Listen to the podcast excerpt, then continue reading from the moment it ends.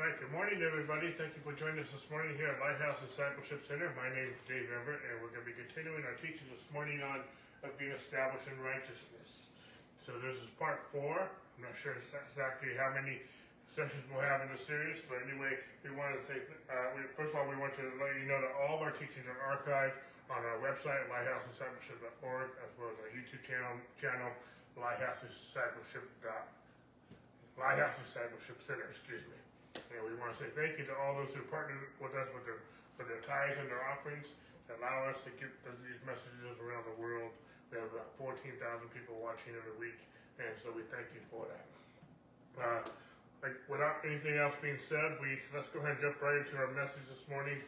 Uh, we've been talking about being established in righteousness, and as I've said the last every week so far, and I will continue to say, this is our main teaching in our church. So everything that we, we, we teach comes from this premise, comes from this foundation, comes from this, uh, there's really no better word to say that, but the, the foundation of everything we teach. If the foundation is wrong, everything you build on that will have, be misconstrued somehow. Okay? So, but if the foundation is good, you can build on that foundation. We can talk about any subject as long as the foundation is good. Okay, and so we need to make sure that that is, that is set. So, um, like I've also said every week too, too, this series that I teach, main series, I have I break it up into five different segments. Okay, we've already covered the first one, which is basically just a prelude of being a being a step, uh, um, excuse me, uh, being in the unity of the faith. Okay, but the prelude is a It's a scattergun approach to talk about everything we're going to be talking about in this series. This one is probably the, the most foundational of this whole series, as we're talking about being established in righteousness. And then we have three more segments, and we'll get to those uh, down the road. Okay, so this is part four. Uh, this is part two of the second segment. Uh, we didn't quite finish last week, and so uh, these first two especially have, have, have a lot of content. So, we are not in a race to get done with this series. Every time I, I, I do the series, I, I always try to do a very thorough uh, presentation, um, making sure that we're going through the verses, verse by verse, word by word, and where necessary, and uh, making sure that we're getting to the material. It's not about how many, how many weeks or how many sessions we have. It's about understanding the material, under, being established in righteousness. So let me do a little recap of last week, and then we'll jump, we'll pick up where we left off last week. So again, we'll be talking about being established in righteousness. Uh, this, this segment can also have a subheading, Beholding the Resurrected Life. Um, you know, we t when we talk about the gospel, the gospel is the, the birth, death, burial, resurrection, and ascension of Jesus. We talk a lot about the cross, and rightfully so. Christmas time, we talk a lot about the birth. At Easter time, we usually talk a lot about the resurrection. And the, res the resurrection solidifies everything. It's, there's a verse that we'll eventually get to, but it's, excuse me, it's in Romans chapter uh, four, four, verse twenty-five, the last verse of chapter four, where he was raised for our righteousness. And I'm paraphrasing that verse. Okay.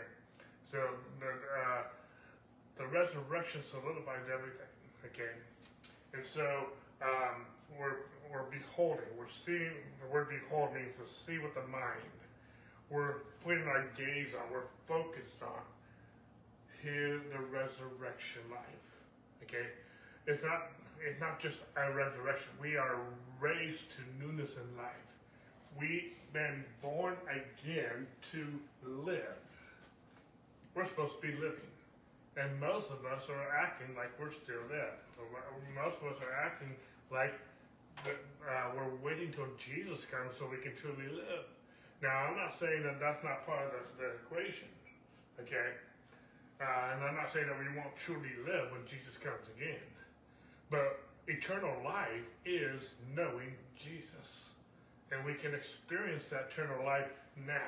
We can begin. We might not have all the full uh, uh, effects of that because sin is still in the world. Jesus has to come and whatnot. But we are born again.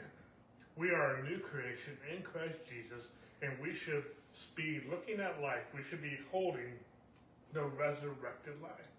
We should be living like Jesus accomplished something. We should be living and beholding as if the cross is true. And we can only do that by being established in righteousness. So, uh, in this second segment, I broke it up into a few different uh, sub sub uh, bullet points, if you will. The first one is just rehashing what the gospel is. Excuse me. I defined it for you as having to do with uh, it's good news. It's not good advice. It's something that happened. It's not something you need to do. Now, do I believe in holiness? Do I believe in righteousness? As far as uh, our living rightly or living godly? Yes. Okay. But those are fruits. That's not the root. The root is the resurrected life. The root is Christ in us, the hope of glory. The root is, I'm crucified with Christ. It's no longer I who live, but it's Christ who lives in me. The root, the seed, is Jesus. Okay? And when you are born again and you have the root right and beholding who you are because of that root, the fruit will come. The fruit will be natural.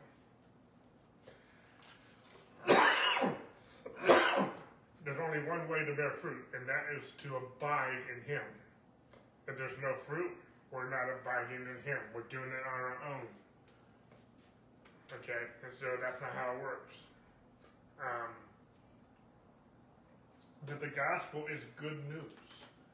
It's not bad news, but it's news. It's, it's what Jesus did through the birth, death, burial, resurrection, and ascension of Jesus Christ. Okay? And so it's good news. And the gospel from Romans one, sixteen to seventeen, with the King James, Paul says, I'm not ashamed of the gospel of Christ, for it is, it's not going to be, it's not can be, it's not should be, it's, it is the power of God unto salvation to everyone who believeth, for to the Jew first and also to the Greek, for therein, therein what? The gospel is the righteousness of God revealed. The gospel will always reveal righteousness. Righteousness is a noun. It's not a verb. There is a verb form, but you can't have the verb form unless you have the noun form.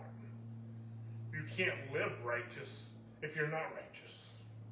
You can't have apples if you if it's not an apple tree. You can't have orange if it's not an orange. Dogs beget dogs. Dogs, monkeys beget monkeys, people beget people, and that's how it goes. That's how the world works. That's how God created it. You can't live righteously, a verb, if you are not righteous. And there's only one way to get righteous, and that's the blood of Jesus. That's to believe and receive Jesus. And the gospel of Christ, it's not just any gospel, the good news of Jesus reveals the righteousness of God from faith to faith, for the just or the righteous, because the word righteous, the word just is the same Greek word.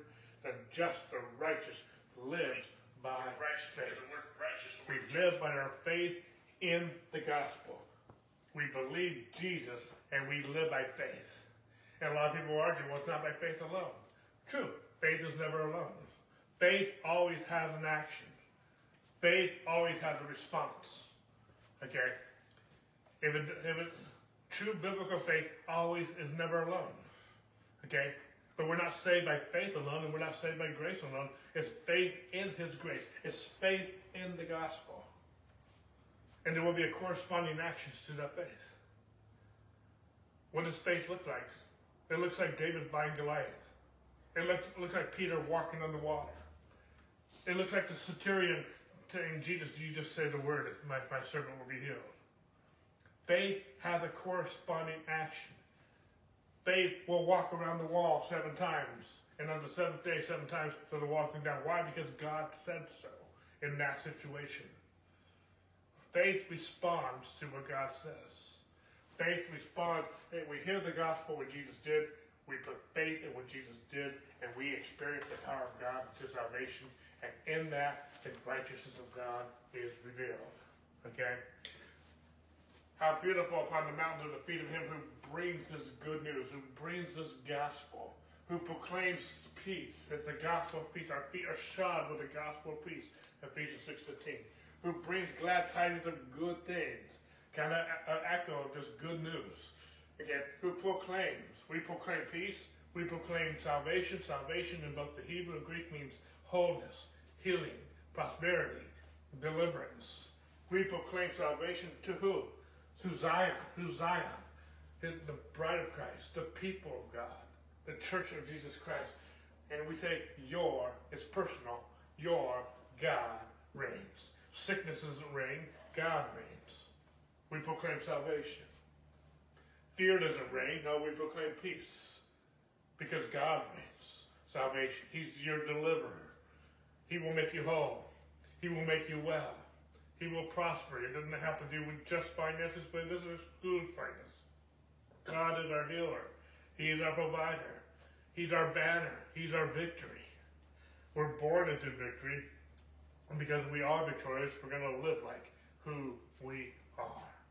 Victorious. We're not bound by sin. We are victorious over sin. Okay? We also talk about how... and I already spoke towards this, but righteousness is the foundation. It's the foundation of his throne. God has said, Jesus did not just come as a born of a virgin, die, buried, and rose again. That's all true. That's all part of the gospel. But he also ascended, and he's sitting on the throne.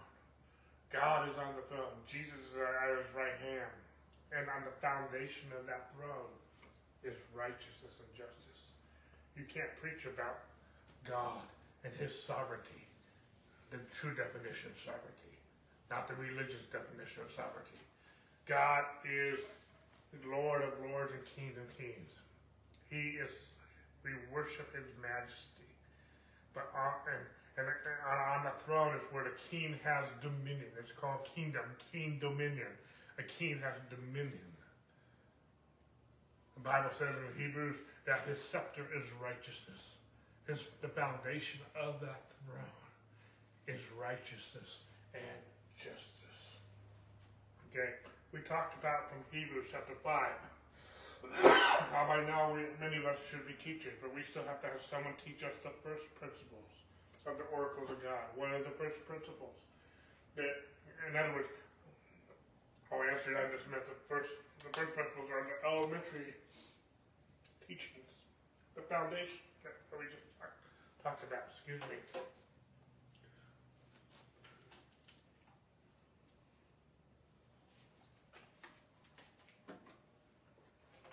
Okay, the, the elementary teachings. Okay, we have anyone who's unskilled in the word of righteousness is a babe.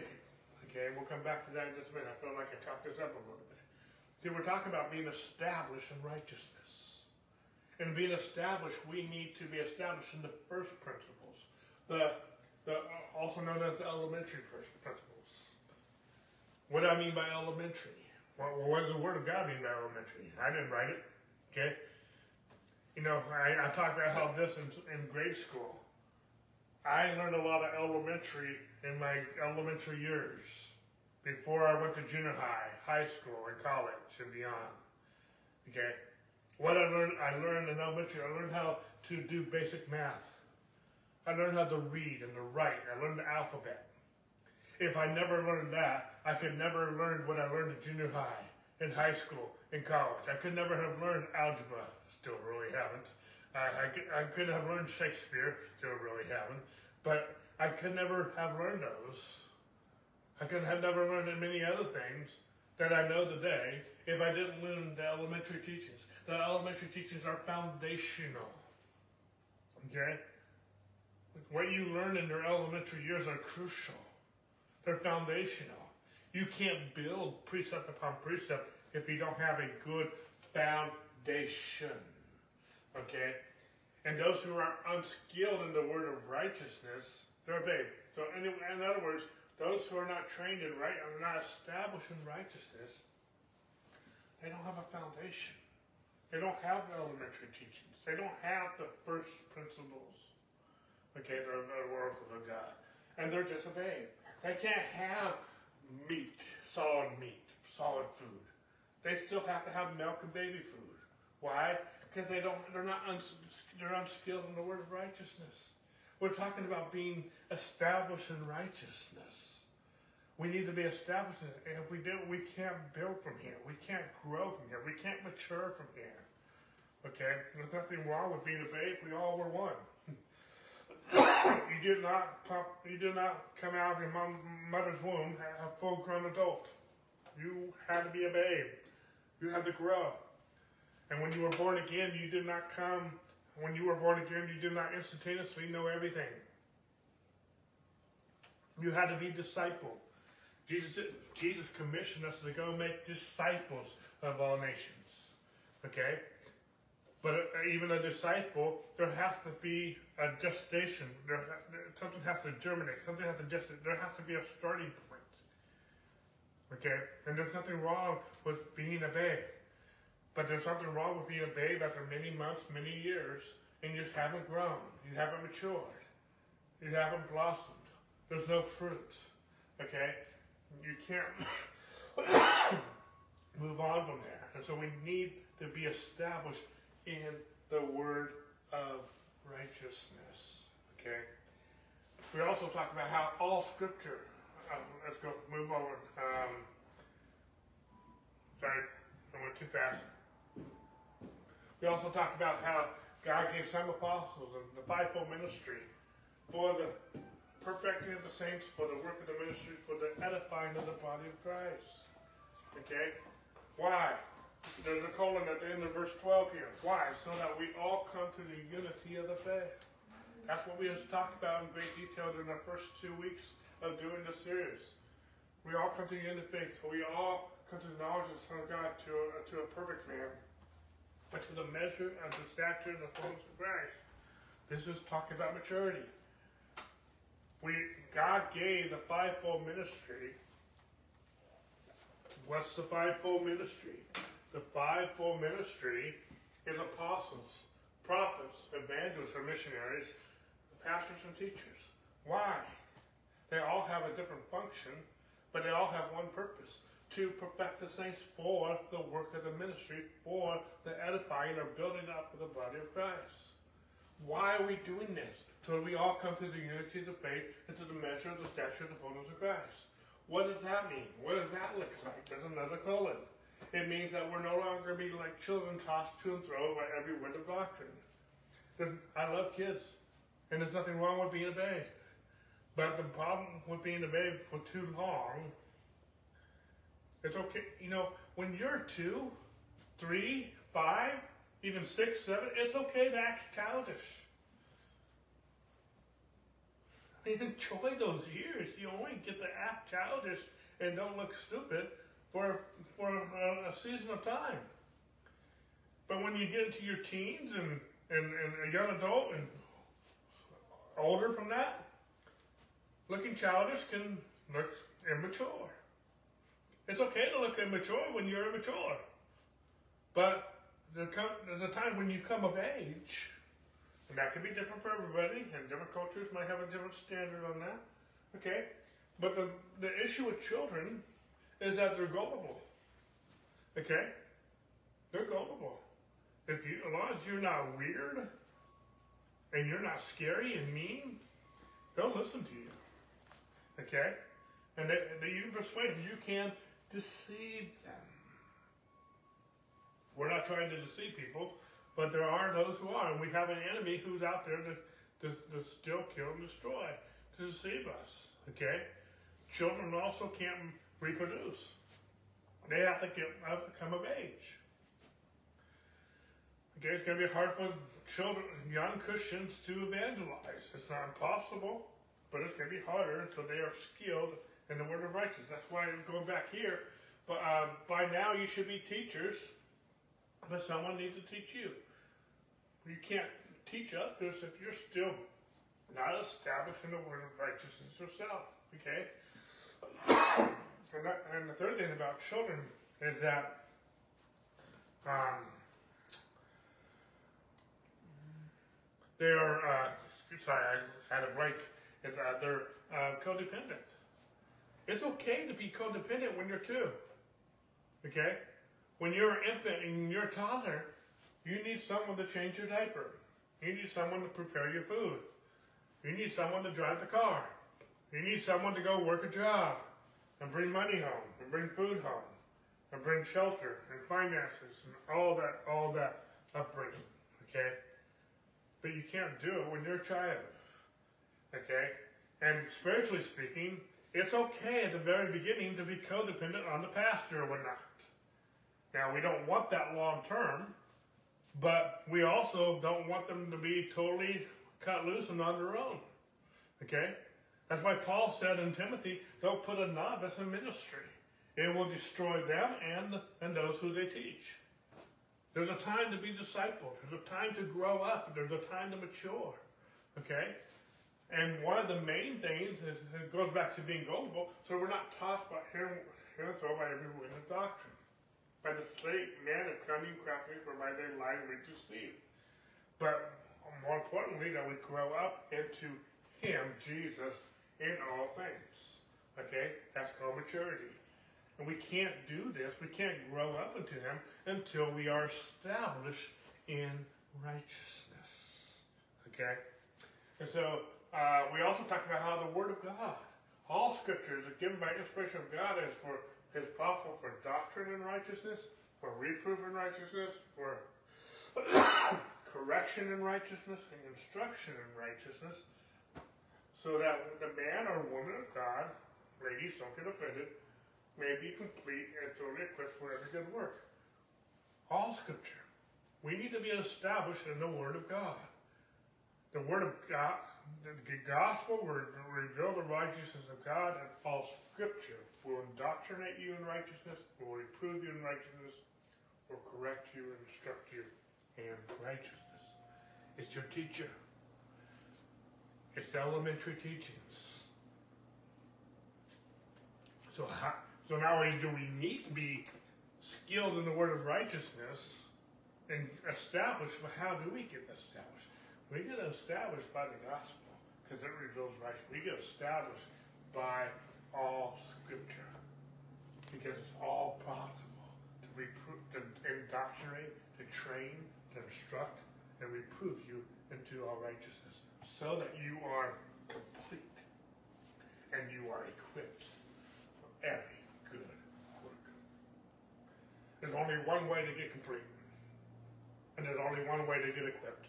And that is all, all scripture, okay? Training you, instructing you, indoctrinating you, reproving you in righteousness. Okay. From there, we also went on and talked about, and we'll spend a lot more time with this later, but by the deeds of the law, no flesh can be justified. You can't become righteous because you do good things. Okay. Are we supposed to do good things? Yes, that's the fruit. But that doesn't justify you. There's only one thing that justifies you, and that's the blood of Jesus. Well, by the law is the knowledge of sin. The gospel reveals righteousness, but the, the law reveals sin. Okay? That's how you know what message you're listening to. And on Facebook especially, I hear a lot of law. I hear a lot of preaching on sin. Don't do this and don't do that. Do I agree that we shouldn't do this and we shouldn't do that? Yes. But all you're doing is preaching the law. The law can't save you. Jesus can. You need to preach Jesus. You need to preach salvation. You need to preach the gospel that is the power of God to salvation. The law is not the power of God's salvation. The gospel is. And the gospel reveals righteousness. It's It's His goodness that leads us to repentance. Romans two four. It's not the law that brings us to repentance. It's the gospel. It's the good news. It's good, His goodness that brings us to repentance. Okay? And so, we're just, we're just dealing the sin by preaching against sin. I'm against sin. But that's not how you get free from it. You get free from it from the gospel. You get free from it from righteousness. And stop acting like a babe, looking, living like a sinner. That's immaturity. How do you live mature, complete, by being indoctrinated, reproved, child training, child training, corrected and trained in righteousness. So the man and woman of God, the child of God, can be equipped and thoroughly and complete for every good work. Okay? And so, but so the, the, by the deeds of law, no flesh can be justified, for the law is the right, right is an option. But now, when's now? Now is right now. Today. Today is the day of salvation. But now, the righteousness of God, the righteousness of God, apart from the law, is revealed. The gospel, the righteousness of God, is not revealed by the law. It's revealed apart from the law. Even though it's revealed apart from the law, it is witnessed by the law. And that's where something we lose some people, because how can it be revealed without the law and be witnessed by the law? The law does testify of the righteousness of God, but it doesn't reveal it. And that's something we're going a lot deeper in, in, in, uh, in another segment of our teaching. Okay, I'm not going to spend more time with that today. Okay, so anyway, this is a key verse. Okay, so it, I share this now because it behooves us to understand righteousness, to be established in it, so that we can live righteously. Okay, there's something that we're supposed to be doing now, and it's not the law. I'm not against the law. I'm not against the law where it says we should not have any other gods. I'm not against the law where it says that we shouldn't kill and steal and so forth. But you don't become righteous by not doing those things. You become righteous by receiving Jesus. And when you're crucified with Christ, there's no longer you who live in Christ and who lives in you. Jesus who lives in you doesn't have any other gods. He doesn't, he doesn't kill, steal, et cetera. We live holy because we are holy. The law can't make you holy. You could be do good things till the cows come home, and it's not going to make you righteous. Nobody wants to be the best sinner in hell. There's only one thing that's going to make you righteous, truly righteous and truly holy, and that is Jesus. And once you become born again, once you become holy and righteous and sanctified by the blood of Jesus, now you live like who you are. You live holy. You live godly. You live godlike. You live like who you are. But many people are trying to live godly to become godly. It doesn't work that way. Okay? I can't live like a monkey to become a monkey. There would be only one way I could ever become a monkey. I would have to, my mom and dad would have, both have to be monkeys. Okay? And they're not. And I can't re- reverse that. Okay? Monkeys beget monkeys, dogs beget dogs. Okay? But how do you become born again? You receive Jesus. You become a new creation in Christ Jesus. How does that happen? It's the greatest miracle of all. Okay? And we're going to get into that. Okay? So, alright, so, alright. So, and then, so the next segment I had, and I started this last week and we didn't finish it, we they covered the first point, and I'm going to rehash it again this morning, and then we'll cover some new territory, is that when we're talking about being established in righteousness, we need to learn to behold. We need to learn, learn to see with our minds. We need to see differently. We need to stop focusing on sin. We need to stop focusing on the fact that we're a sinner. And we need to start seeing differently. We need to behold. And I have three main scriptures for this. The first one we covered last week, but I covered it and I'm going to cover it again with some context. Okay. So this first one is Second Corinthians five, fourteen through twenty, uh, verse twenty-one. I'm not going to read all of it, but I'm going to read a good portion of it. Again in verse fourteen, where Paul says the love of Christ compels us because we judge it. We come to this conclusion that if one died for all, then all died. The love of God, Christ compels us to come to this conclusion that in Christ we all died. Okay? And because that's true, we regard no one according to the flesh, even though we have known Christ according to the flesh, and now we know him that's no longer. Therefore, if anyone's in Christ, he is a new creation. All things are passed away. Behold, again, I should have highlighted this. That's where the word I'm really trying to emphasize in this, this segment right here, is all things have become new. We should, as born-again believers, we should be beholding that we are a new creation.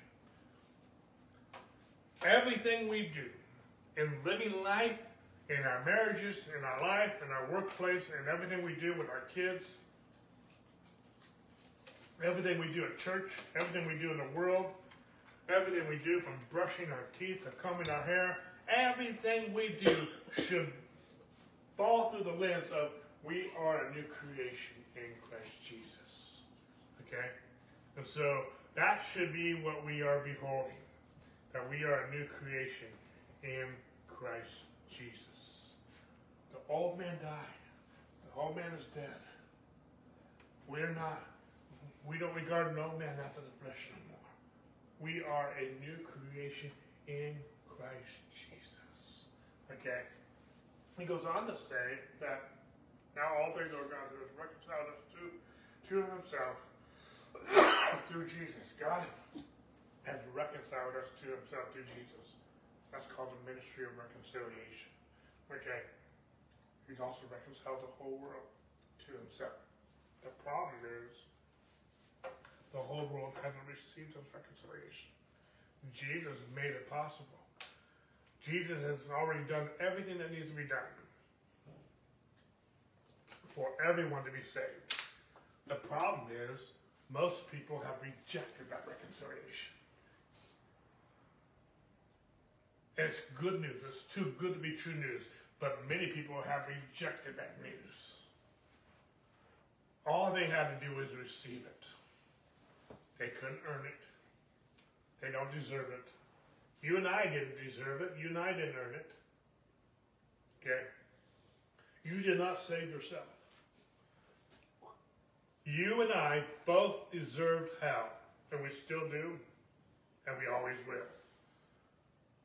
But by his mercy, by his grace, he saved us. Okay? And so we didn't earn it. It's a gift of righteousness. Okay? So, and that's what we call the ministry of reconciliation. God has already reconciled the world to himself, but the world hasn't all received it. Now, therefore, we are ambassadors pleading to the world to be reconciled to God. And how, they, how can they be recon, how can they already be reconciled and need to reconcile? Because God has already reconciled sin. How did he do it? He who, and what is the reconciliation? He who knew no sin became sin for us, that we could become the righteousness of God in him. This is the reconciliation that God has already done. Jesus has already became sin. He did that through the cross. All the sin of the world, all the sin of the world was imputed on Jesus at the cross. He took everyone's guilt. Everyone was guilty. Everyone was had a death penalty to go to hell. But Jesus took that curse. He took our offense. He took, I mean, he paid the price, our death penalty, for all mankind, so that we could be righteous. That's why the gospel is the power of God unto salvation. It reveals this righteousness. This is the reconciliation. He's taken the books, he's taken every charge that was against us, and he took it to himself, and he paid the bill. And he said, "It is finished." And the Father said from heaven, "It is done." You know, if someone, if you have a debt, a mortgage, and someone pays the bill for you, you don't need to keep paying the bank. It's finished. It's done. The death of our testator proves that it is finished. And to seal the deal, he rose from the grave. He rose for our righteousness. Again, Romans four twenty-five. I'm getting way ahead of my teaching here. But we need to behold, because all that's true. Because Jesus became sin so that I and you can become righteous. You and I need to behold that we are a new creation, the righteous of God in Him. We're not right, we're not just the righteous of God. We are the righteous God in Him. There's over three hundred scriptures in the New Testament that talk about in Him. We died. It goes all the way back to verse fourteen. That if one died, then all died. We are new creations in Christ Jesus. And we are righteous. And we need to behold that. We need to behold who we are. This word become means to be, if you study it out, it means to be born of. Okay? To be conceived. We are conceived of His righteousness. And we are the righteous God in Him. Okay? Now let's go to some new territory. I went a little too long on that. But uh, at the same point in time, the, going over it again is just necessary. Because this is deep. Okay? This is, this is foundational. Okay? And so... we need to go over that. So anyway, let's go to the new uh, passage of scripture. The next one is Ephesians chapter four. And in Ephesians chapter four, it says, "You have not so learned Christ, if indeed you have heard Him and been taught by Him, as the truth is in Jesus." Okay, we're going to go to three more verses in just a second. But before we go there, let me talk about these two.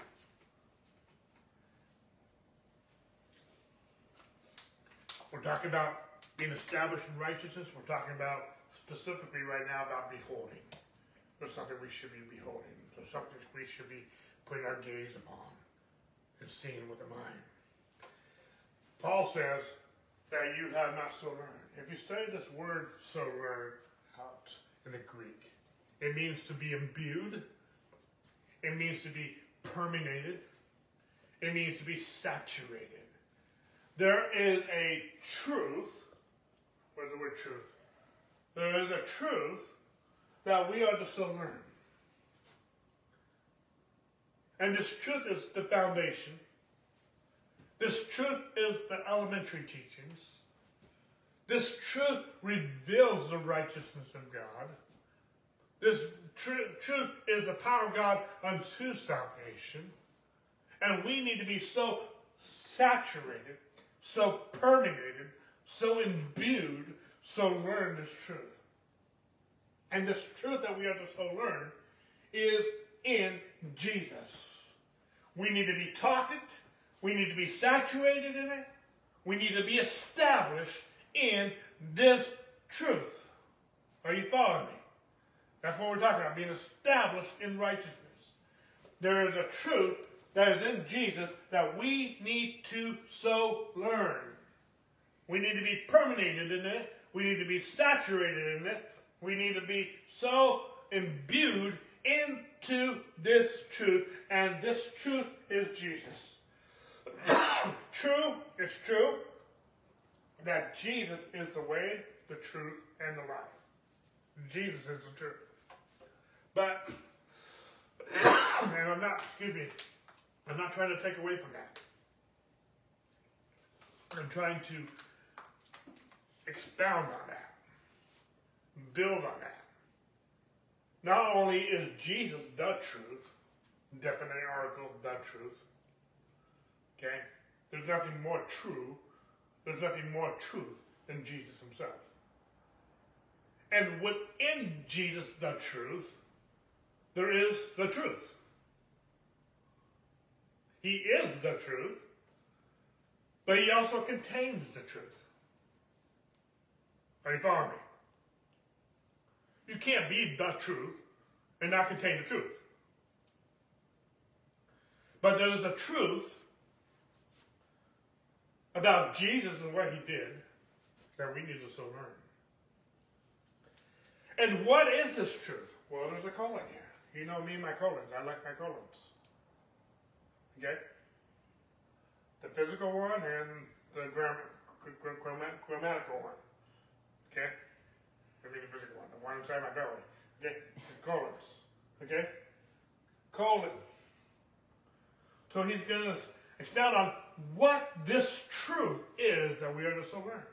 Because whatever is on the other side of this colon, we need to so learn that truth, because that, that is the truth that is in Jesus.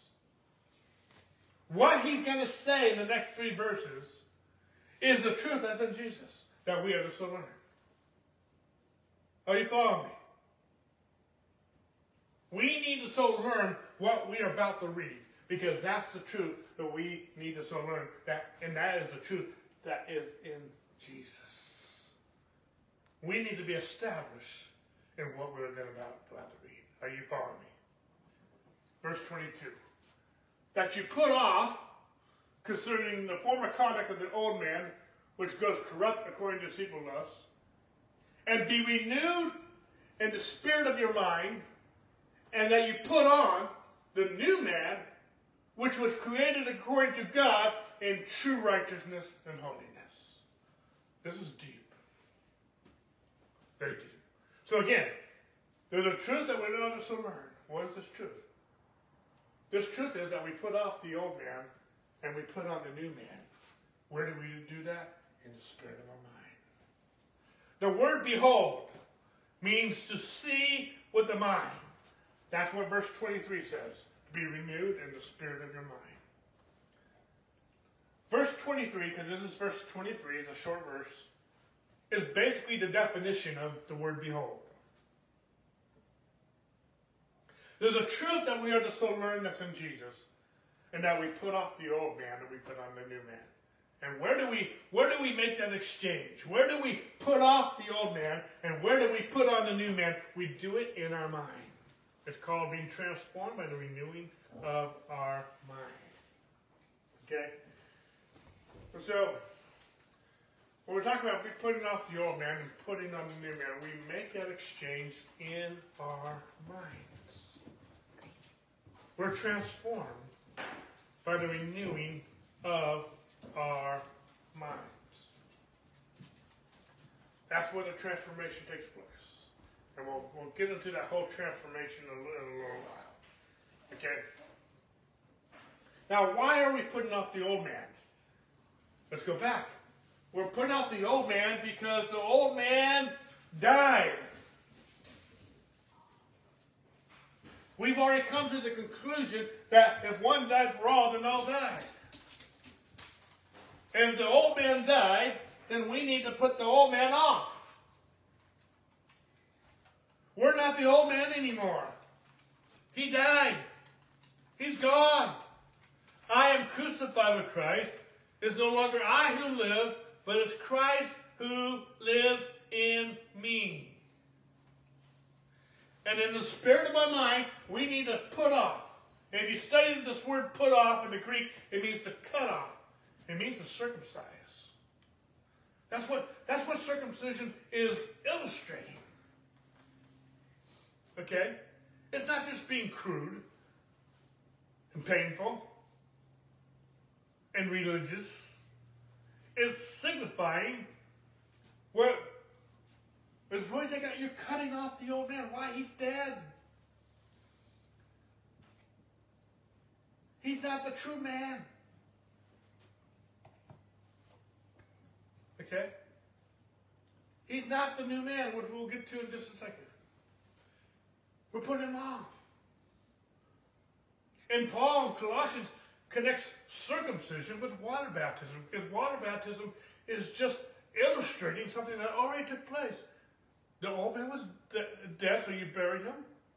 And what comes out of the water is a new man and true righteousness and holiness. That's what. See, that's why I don't water baptize until someone's born again, because if you're just getting wet. It's just illustrating something that already took place. It's like even in a wedding. A wedding. The ceremony doesn't make me us man and wife.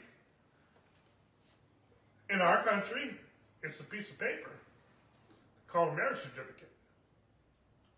Other cultures, it might be a little different, but politically speaking, from a civil point of view, you need a marriage certificate, okay, that certifies that. The ceremony is what's memorable and beautiful. The certificate, some of them are just kind of cheesy looking, and they look like they're just, you know, they're just a piece of paper. It's an important piece of paper, but it's a certificate, it's a legal document. But that's what really made it, that's why in some countries, and in our country, you can just go down to the courthouse, and with the right fees and the right situation, you can actually just get um, married. Actually, in our country, in many states, you can actually just ask a notary to come and they can solidify that with the marriage. Okay? You don't even need a ceremony. I like the ceremony because it's more memorable. But it's not the ceremony that made us married. It's, it was an outward expression of what was taking place before witnesses, that we became one flesh. So anyway, I need to get off that trim now. Okay, so we need we there's something that we need to learn that's in Jesus, and that is that we put off the old man and we put on the new man. We understand the old man because we've been, we've been hanging around too long, and many of us are been put, trying to put on the new man, but we haven't put off the old man. I can never pronounce the word, but we're acting like we're sick. sick, sick Schizophrenic. Yeah, thank you. Hopefully you heard my wife pronounce that, because I can't, I can't pronounce that word. But two personalities, two like acting like two people. Okay, and so, but we need to put off. We don't, we don't just put on Jesus. We put off the old man too. The old man is is corrupt according to deceitful lusts. He's morphed. He just needs to go. Okay, and put on the new man. This new man was created according to God in true righteousness and holiness. Both of these words, righteousness and holiness, are nouns, they're not verbs. I believe we need to live holy, and I believe that we need to live righteously, both verbs. But the, the root, the seed, is a noun. It's who we are. And righteousness, true, true righteousness and holiness is not what you do. True righteousness and holiness is who you put on. And where do you put that on? In the spirit of your mind.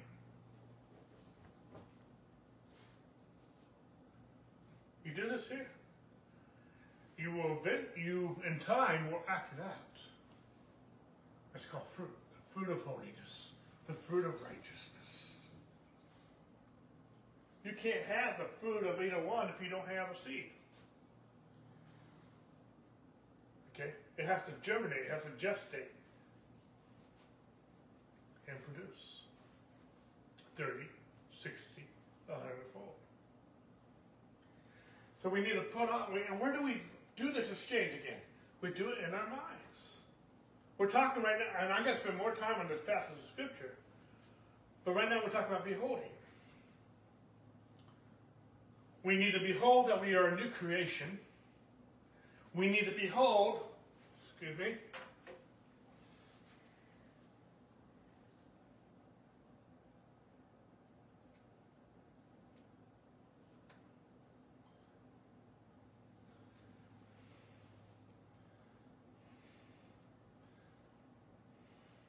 to get the, there we go. We need to behold that we are a new creation. And it's up there, but my clicker's not working. So let's try this.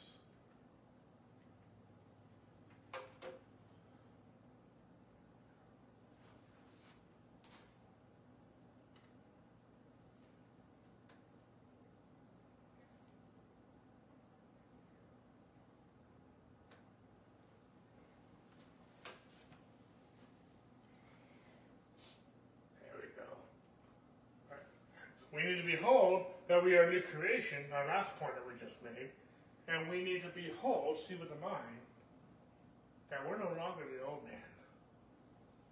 We're, we've so learned that we are now the new man, created according to God in true righteousness and holy. I need to behold, see with my mind, that I am created according to God in true righteousness and holiness. Because I'm truly righteous and I'm truly holy, there's certain things I don't do anymore. And there's certain things I do do because that's who I am. Know who you are.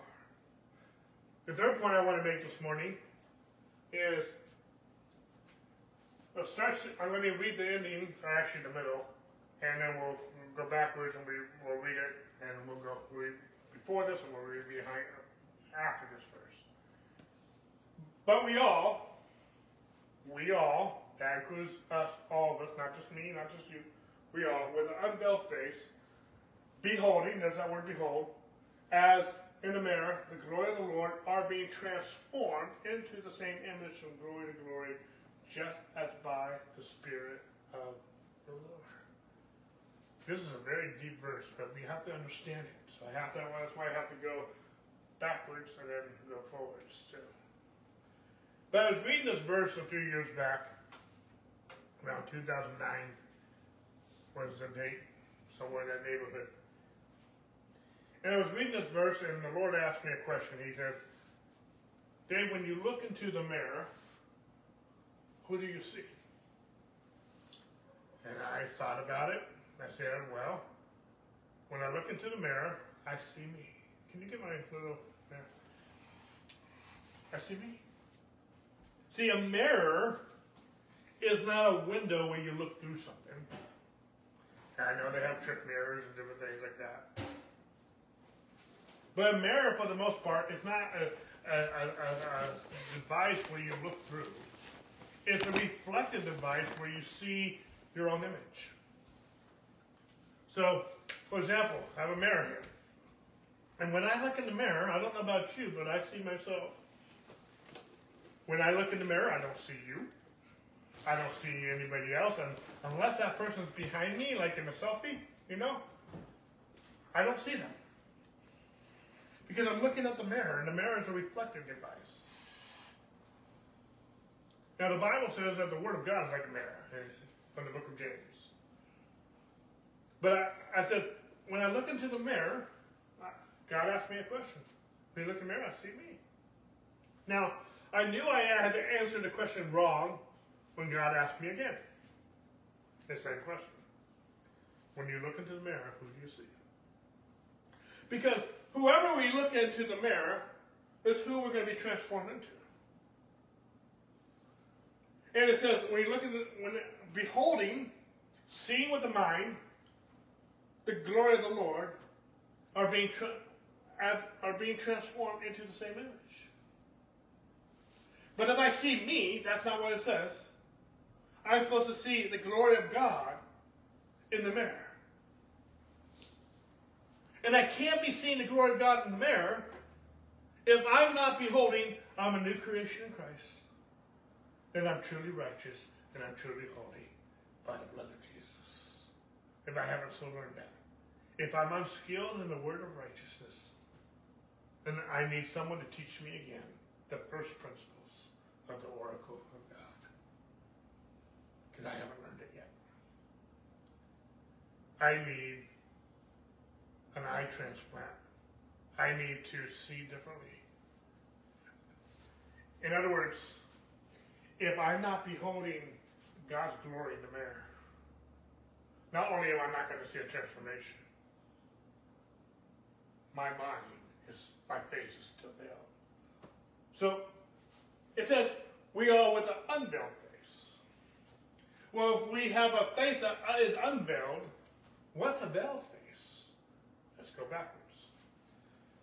The context started, and we've already read this over the last few weeks, but in Second Corinthians three, verse seven, he says, but the ministry of death, written and engraved on stones, there's only one ministry that was written on, engraved on stones, and that's the law.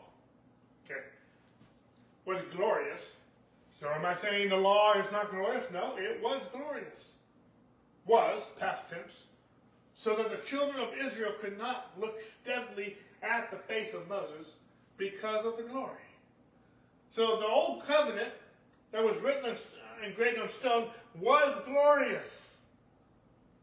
It was so glorious that they could not look steadily at the face of Moses. That's bright. Okay? Of his countenance. Which glory was passing away. It's fading. Was, past tense.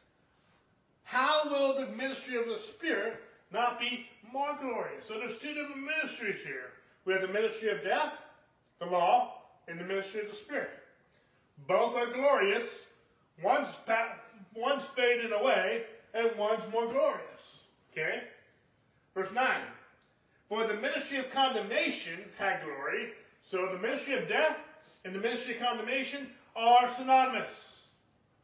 Had glory. The ministry of righteousness, that's what we're talking about this whole series, the ministry of righteousness. And the ministry of righteousness is synonymous with the ministry of the Spirit.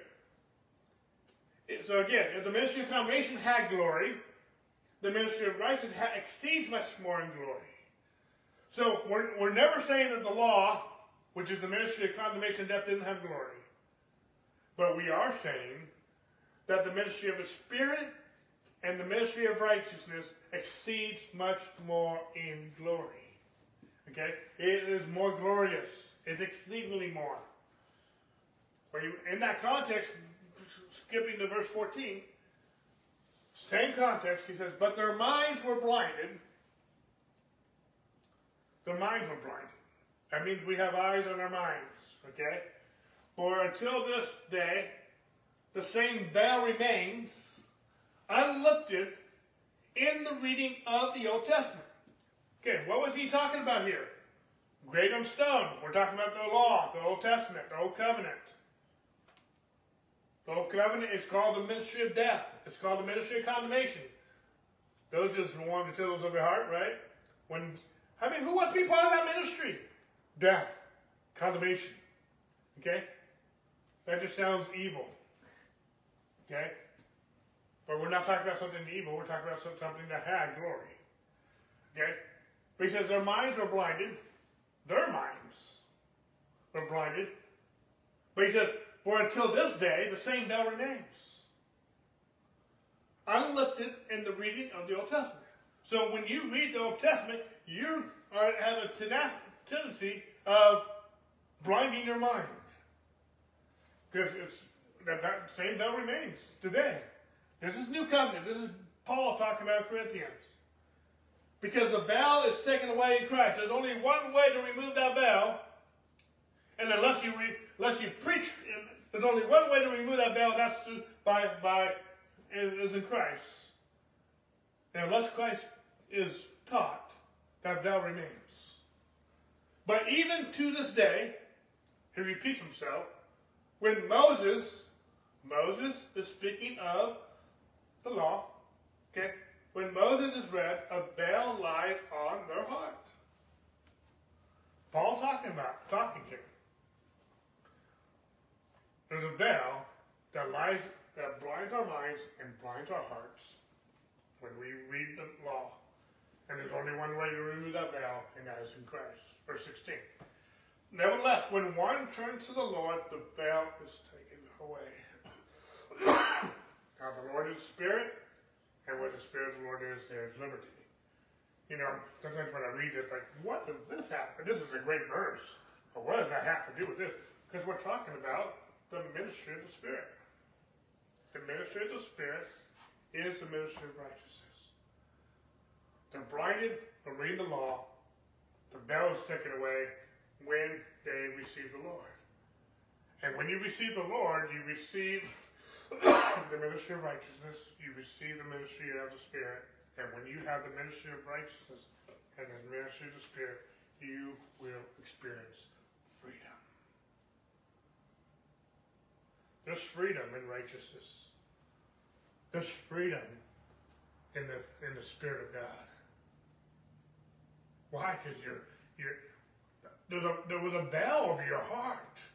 There was a veil over your mind, and that veil was removed, and you are free. He who the Son sets free shall be free indeed. Okay, do you follow me so far? This is all prelude to the verse that we just read, where we all with the unveiled face. How did we? How did our face get unveiled? We received Jesus.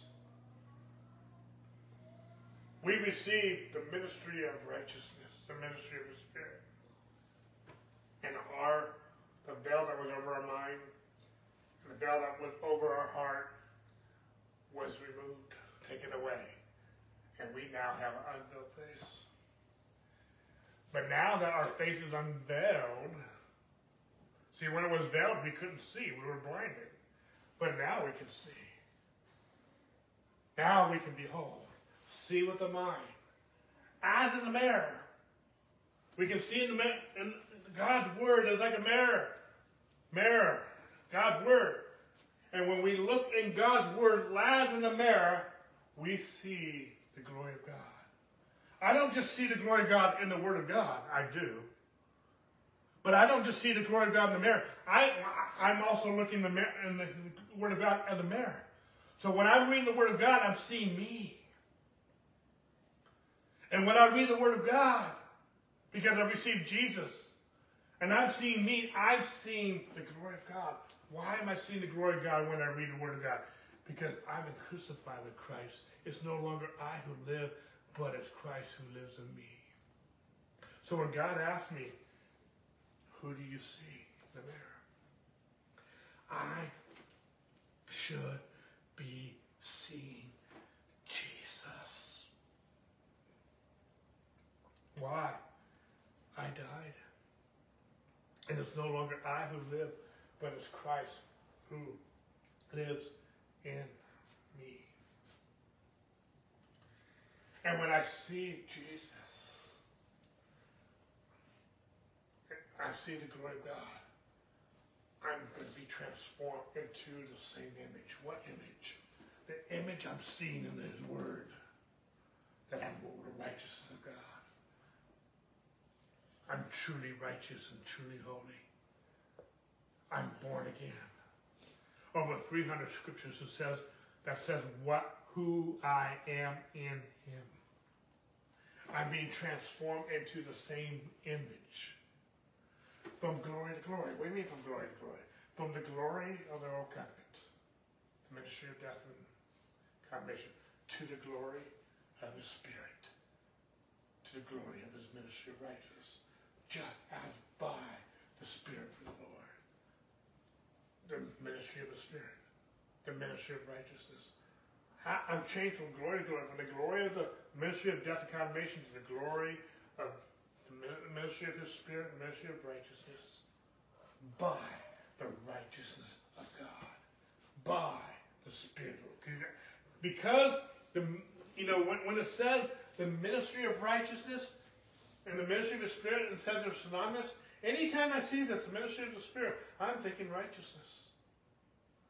Because they're the same thing.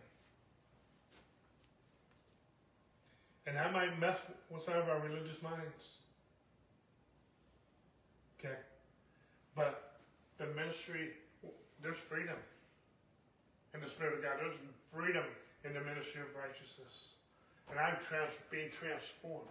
Now, this word transform, when you study this word, it's, meta it's metamorph metamorpho. It's where we get the word metamorphosis. Like a caterpillar to a butterfly, a tadpole to a frog. I know there's more examples, but I like the butterfly approach, okay? When we see a butterfly, we all like, we're awed by its beauty.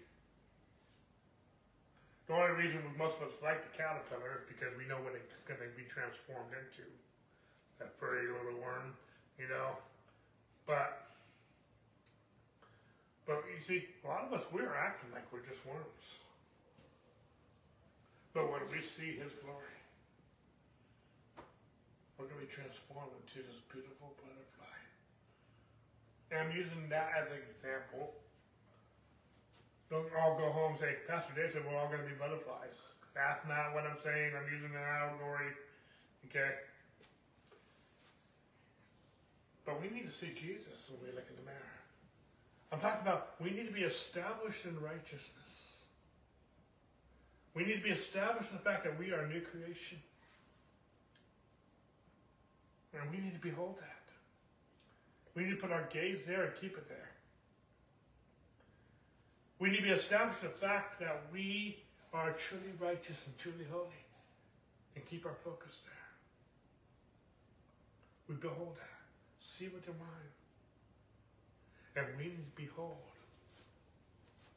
We need to be so established in the ministry of righteousness that we behold His righteousness, His glory, when we look at His Word. The written Word, the living Word, the Rhema Word, we see His glory. And we're transformed. We're transformed from, go back here, the old man to the new man in the spirit of our mind as we behold His glory in the mirror. And this is all done by the Spirit of God. But I'm not done. This is first, you know, again, I forget where I'm going here in my notes. I see my, my notes here. But this verse is the end of chapter three. And the very next verse is the first verse in chapter four. And let me fast forward here in my notes real quick. I don't know why I had that in there. We'll go back to what I just said, but we'll, we'll go a different route. Therefore, because this is true, and everything I just said, like I said, this was the middle verse. Therefore, therefore what? Because what we just read too is true. Therefore, since we, plural, have this ministry, as we have received mercy, we do not lose heart. What's our ministry? Our ministry is the ministry of righteousness, which is the ministry of His Spirit, which is also called the ministry of reconciliation. That makes sense. What ministry? The ministry of righteousness. Let's just keep it simple, because that's what we're talking about. Since we have this ministry of righteousness, this ministry of reconciliation, the ministry of, we have, as we have received mercy, we didn't deserve it. We don't lose heart. But we, having renounced the hidden things of shame, not walking in craftiness, not handling the word of God deceitfully, but by manifestation of the truth, commending ourselves to every man's conscience in the sight of God. Okay? Verse three. I have these five out of order. But even if our gospel is veiled, it was veiled because we were reading the law. It is veiled to those who are perishing, whose minds the God of this age. Now, every time I read this, sometimes people think, you're saying God has blinded our minds? No, the God of this age. Little G. Who's the God of this age? Satan. The devil. The, whose minds the devil has blinded. How did he blind them? He blinded them, going back here, he blinded them through the reading of the Old Testament, the law. That's how he blinded them. That's how he, there was a veil. Unless we remove that veil, unless we preach the gospel, it is veiled to the lost. So we are perishing. People are perishing, not just from receiving salvation for forgiveness. People are perishing with sicknesses, with lack, with all kinds of different things. People are perishing because they have not had the gospel, which is the power of God unto salvation, preached unto them. They haven't put off the old man, put on the new man. They haven't been skilled in the word of righteousness. They haven't put on the new man. They haven't come to the justification uh, the, the judgment in their mind that they are a new creation in Christ Jesus, that God has reconciled them, him to himself. He's not imputing their sins to them, but he has given us his righteousness. Even if our gospel filled the filth of those who are perishing, whose mind the God has taken twice, who do not believe, lest the light of the gospel of the glory of Christ, who is the image of God, should shine in them. The gospel is a who. I feel like every time I say that, I feel like I'm talking like Doctor Seuss. The gospel is a who. Who is ever to shine them? How do you unblind the mind? How do you remove the veil? You read the gospel and the veil is uplifted. Until we preach the gospel, people's minds are blinded. Why? Because there's a veil. Satan doesn't mind if you preach the Old Testament. I will preach the Old Testament, but I will preach the Old Testament through Christ revealed, not Christ concealed. There's a difference. Because we already read, all Scripture is profitable for doctrine, for reproof, for correction, for training in righteousness. And specifically when he read that, the only, the only Bible they had at the time was the Old Testament. Okay. So I'm not mocking the Old Testament where we do away with it, but I am talking about preaching Christ. And I can preach Christ and not the Old Testament. It's just concealed. It's a mystery. But it's revealed in the New Testament. Christ in us the hope of glory. Okay. Um, so, people are perishing. And the, Satan has orchestrated that. To blind their minds who do not believe, lest the light of the gospel. How beautiful upon the mountains of the view, him who brings good news, who proclaims peace, who proclaims salvation, declares as I am your God reigns. And when we preach that gospel, men are set free. And the gospel is not an it. The gospel is not ink. The gospel is a who. Okay? It goes on to say, for we do not preach ourselves, but Christ Jesus, the Lord. And ourselves as your bondservants for Jesus' sake. For it is a God who commanded light to shine out of darkness. What's light? What light? The light of the gospel. You know, the very first thing God did, Genesis chapter one, was said, let there be light. That is all an allegory of what Christ did through the gospel.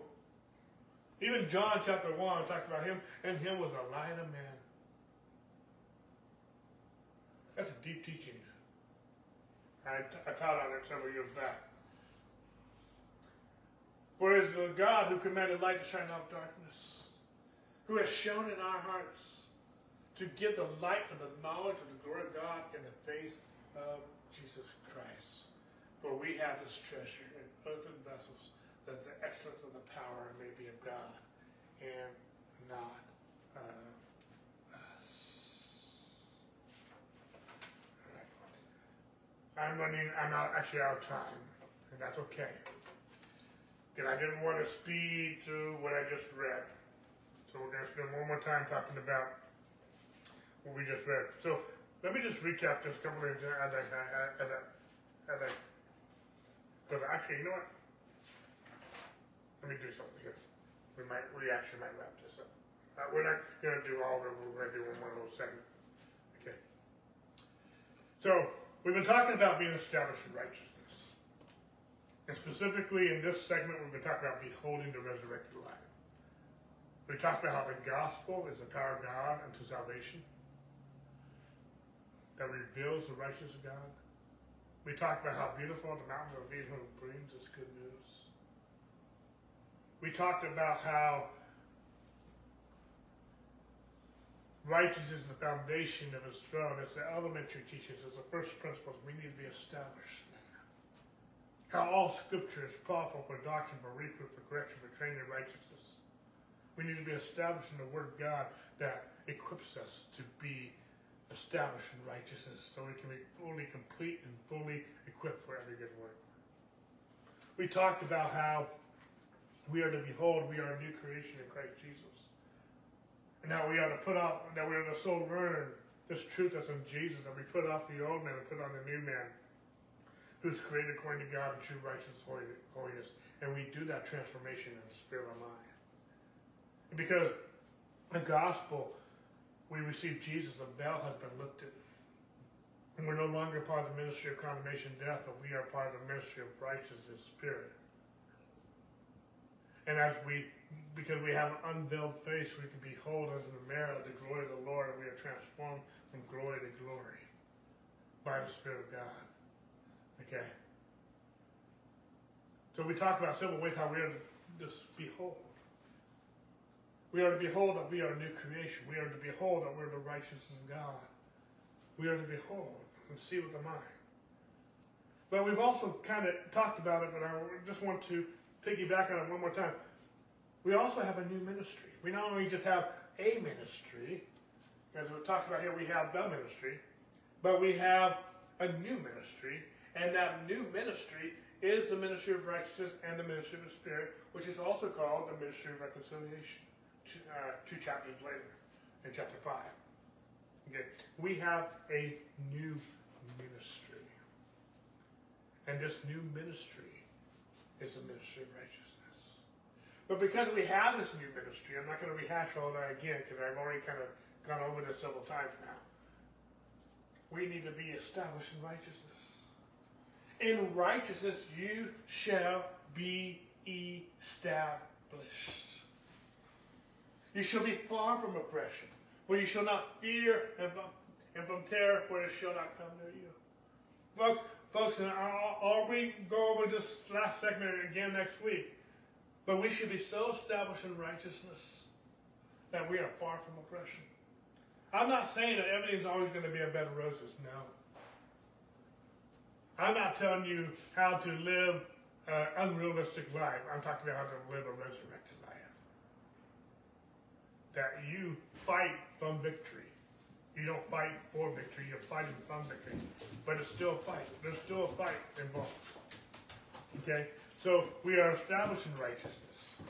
It goes on to say, verse fifteen, for indeed they shall surely assemble, but not because of me. Whoever assembles against you shall be shall fall for your sake. Okay? And in Isaiah fifty-four seventeen, no weapon formed against you shall prosper. And every tongue which rises up against you in judgment you shall condemn. This is the heritage of the servants of the Lord, and their righteousness is from me, says the Lord. No weapon formed against you shall prosper. Weapons will come. Okay, I can't keep them from coming, but they ain't going to prosper in this house. I'm not just talking about this house physically, even though that can be included. I'm talking about this house that's been bought with a price. I'm the temple of the Holy Spirit, so are you. And no weapon formed against you shall prosper. Why? And every every tongue that rises up against, against me in, in judgment, I should condemn. We'll come back to this later, but we have a part to play in condemning everything that's condemning us. You can condemn. You don't condemn the person, but you can condemn the message that is rising up against you in judgment. And why can we do all this? Why is all this true? Because our righteousness is from God.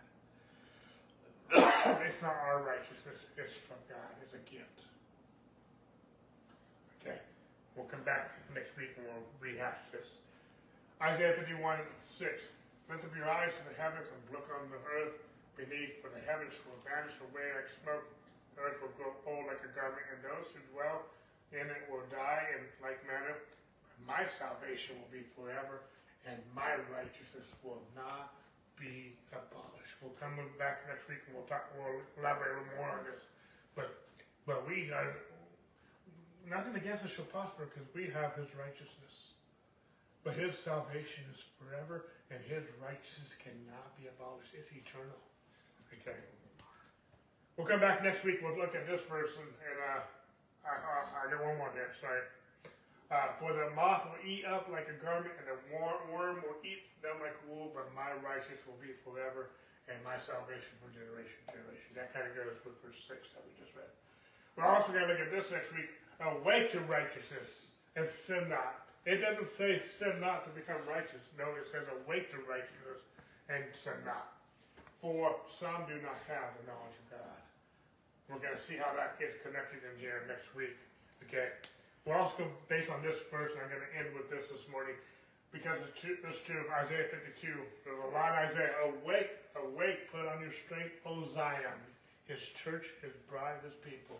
Put on your garments. There's that word put on again. Be your beautiful garments, O Jerusalem, the holy city. And with this, we're going to go right into, talking about putting on the garments, we're going to go into, we're going to look at the armor of God.